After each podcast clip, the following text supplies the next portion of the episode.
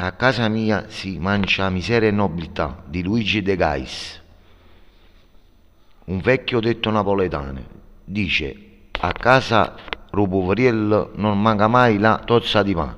A casa mia il piatto a tavola non è mai mancato. Quanto la domenica stiamo a casa, in famiglia, la cucina diventa una trattoria, la nostra specialità della tradizione napoletana tramandata dalla nostra nonna e che la domenica senza il ragù non è domenica.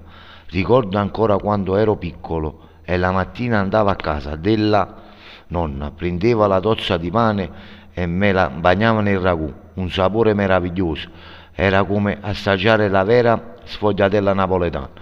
Invece era un po' di salsa con la carne. Il ragù sembra una semplice cosa, invece ci vogliamo ci vogliono otto ore per vedere realizzato un piatto così prelibato, perché il ragù napoletano è tanta fantasia. Si inizia dal, dal mettere l'olio extravergine con una cipolla tagliata a pezzettini, facendola rosolare con la carne a pezzi, che a Napoli la chiamiamo il lucium, l'amuncello. Insieme si mette la salsiccia, le cotine imbottite, con dentro pinoli, formaggio e polpette.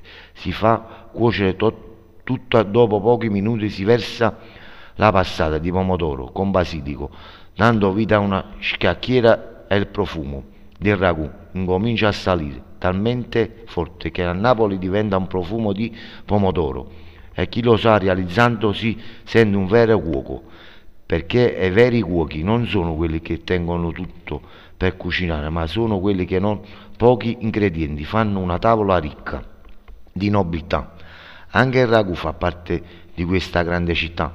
La domenica napoletana non finisce con il ragù, se nella casa napoletana non fai sentire l'odore della carne arrostita con il contorno di insalata, un bicchiere di vino rosso non è domenica. La casa meravigliosa, però, è quando alla fine del pranzo prendi un bel panzarotto fatto con le patate e provala. A Napoli non è solo una cartolina, è palcoscenico. Napoli insieme a Policinella ha scoperto la povertà di stare digiuno, ma allo stesso tempo ha scoperto la ricchezza dell'anima, perché basta un piatto di spaghetti per essere felici.